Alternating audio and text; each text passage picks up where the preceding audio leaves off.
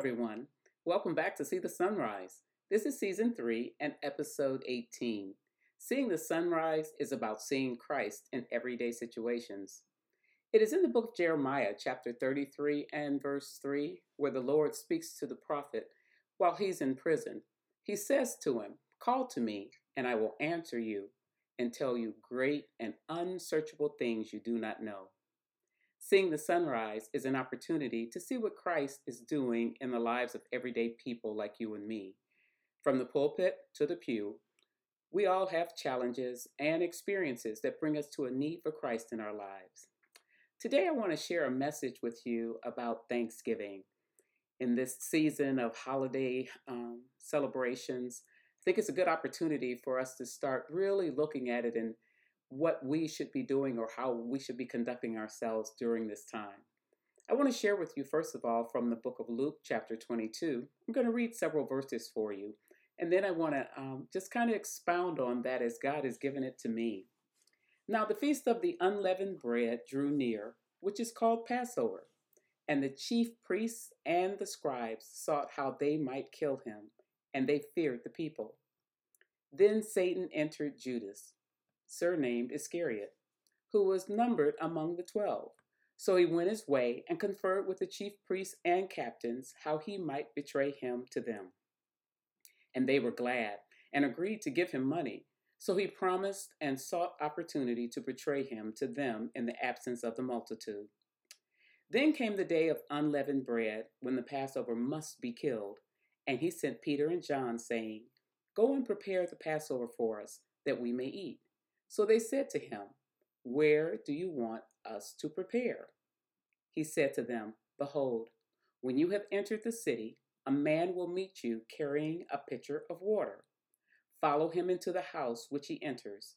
Then you shall say to the master of the house, The teacher says to you, Where is the guest room where I may eat the Passover with my disciples? Then he will show you a large furnished upper room. There make ready. So they went and found it just as he said to them, and they prepared the Passover. When the hour had come, he sat down, and the twelve apostles with him. Then he said to them, With fervent desire, I have desired to eat this Passover with you before I suffer. For I say to you, I will no longer eat of it until it is fulfilled in the kingdom of God. Then he took the cup and gave thanks, and said, Take this and divide it among yourselves. For I say to you, I will not drink of the fruit of the vine until the kingdom of God comes. And he took bread, gave thanks, and broke it, and gave it to them, saying, This is my body, which is given for you. Do this in remembrance of me. Likewise, he also took the cup after supper, saying, This cup is the new covenant in my blood, which is shed for you. But behold, the hand of my betrayer is with me on the table.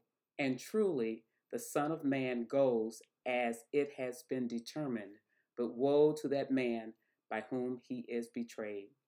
Then they began to question among themselves which of them it was who would do this thing. When I read this scripture and I thought about Thanksgiving, I thought, well, God, what message is there in this about Thanksgiving? And what he said to me was, there's an elephant in the room almost two weeks ago, folks were running around with fangs dressed like ghosts and witches, murderers, scarecrows, and other ghastly garb to celebrate Halloween. And before the sun set, retailers had Christmas trees up and had already put up the colorful lights, trying to incite those who get into the season to buy, buy, and buy. They seemingly skip right over Thanksgiving in lieu of Christmas. Thanksgiving Day is not a holiday established by biblical precept or rule. However, conceptually, Thanksgiving is a practice that is uttered throughout the Bible. Words like thanks and give thanks and thanksgiving and thankful and thankfulness and more, they all lend understanding that we should always, and I mean always, be thankful. Thanksgiving is that time of year when families come together to celebrate.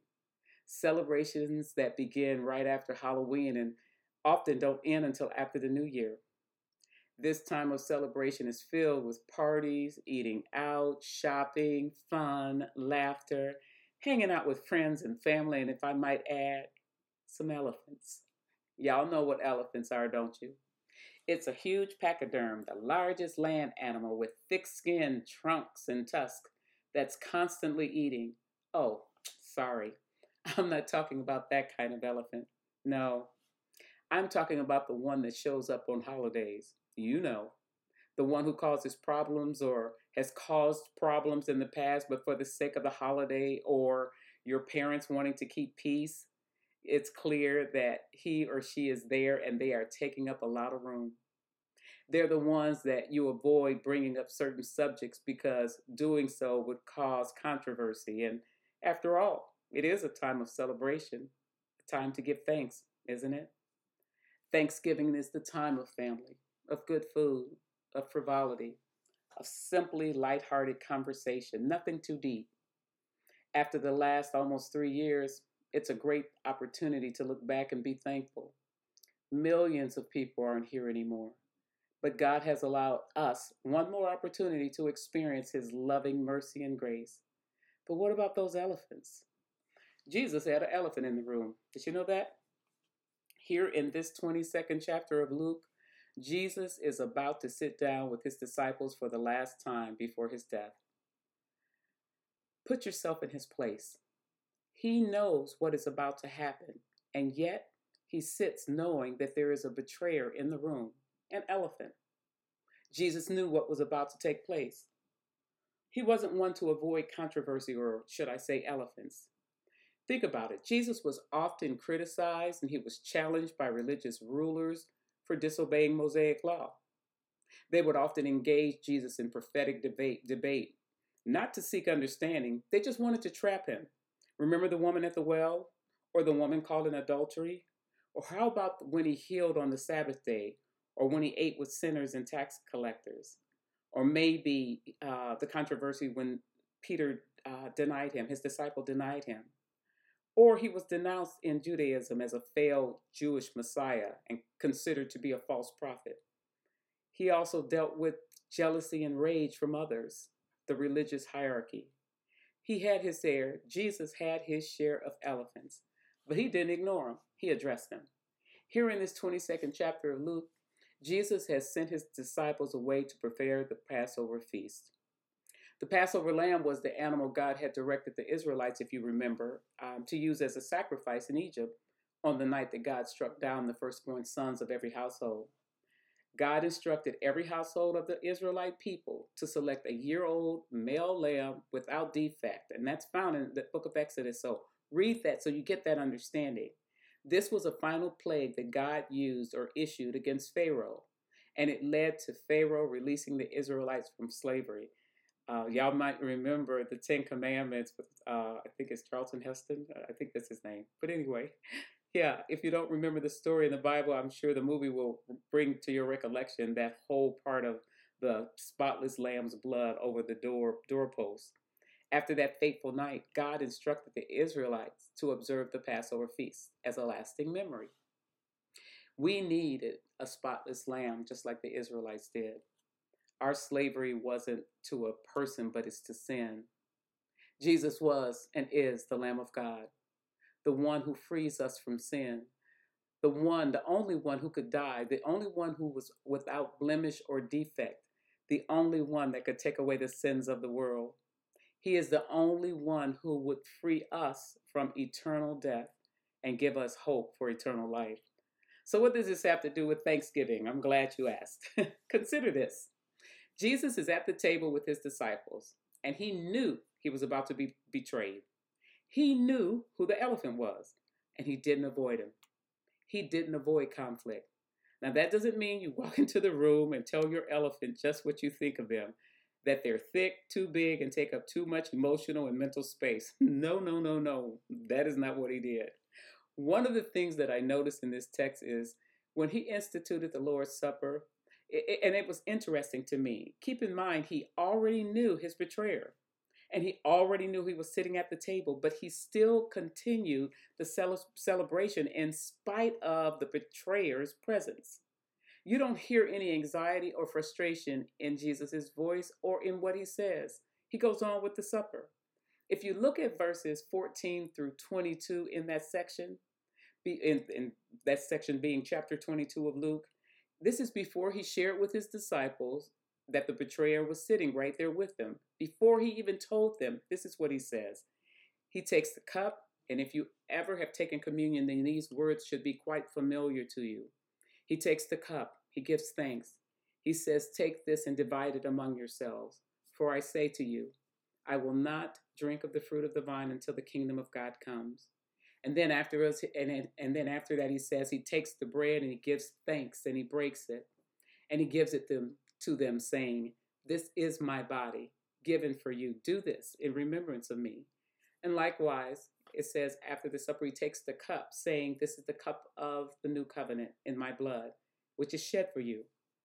But then he goes on to say, But behold, the hand of my betrayer is with me on the table and truly the Son of Man goes at it as it has been determined. But woe to that man by whom he is betrayed. Knowing that his time was about to come, don't miss this. Jesus gave thanks. No argument, no crying, no anger. No. What Jesus did and said was clear about who he was. He knew he was the Son of God. He had no problem speaking up and addressing conflict, but he didn't do it before the supper. He, because of his connection with the Father, he could give thanks because he knew no one at that table was going to thwart God's plan. It was God's plan, it was the plan that God had for him. Nothing was going to prohibit or prevent God's will from occurring. and so he would give thanks because he knew what the final outcome would be. Jesus exercised confidence and clarity.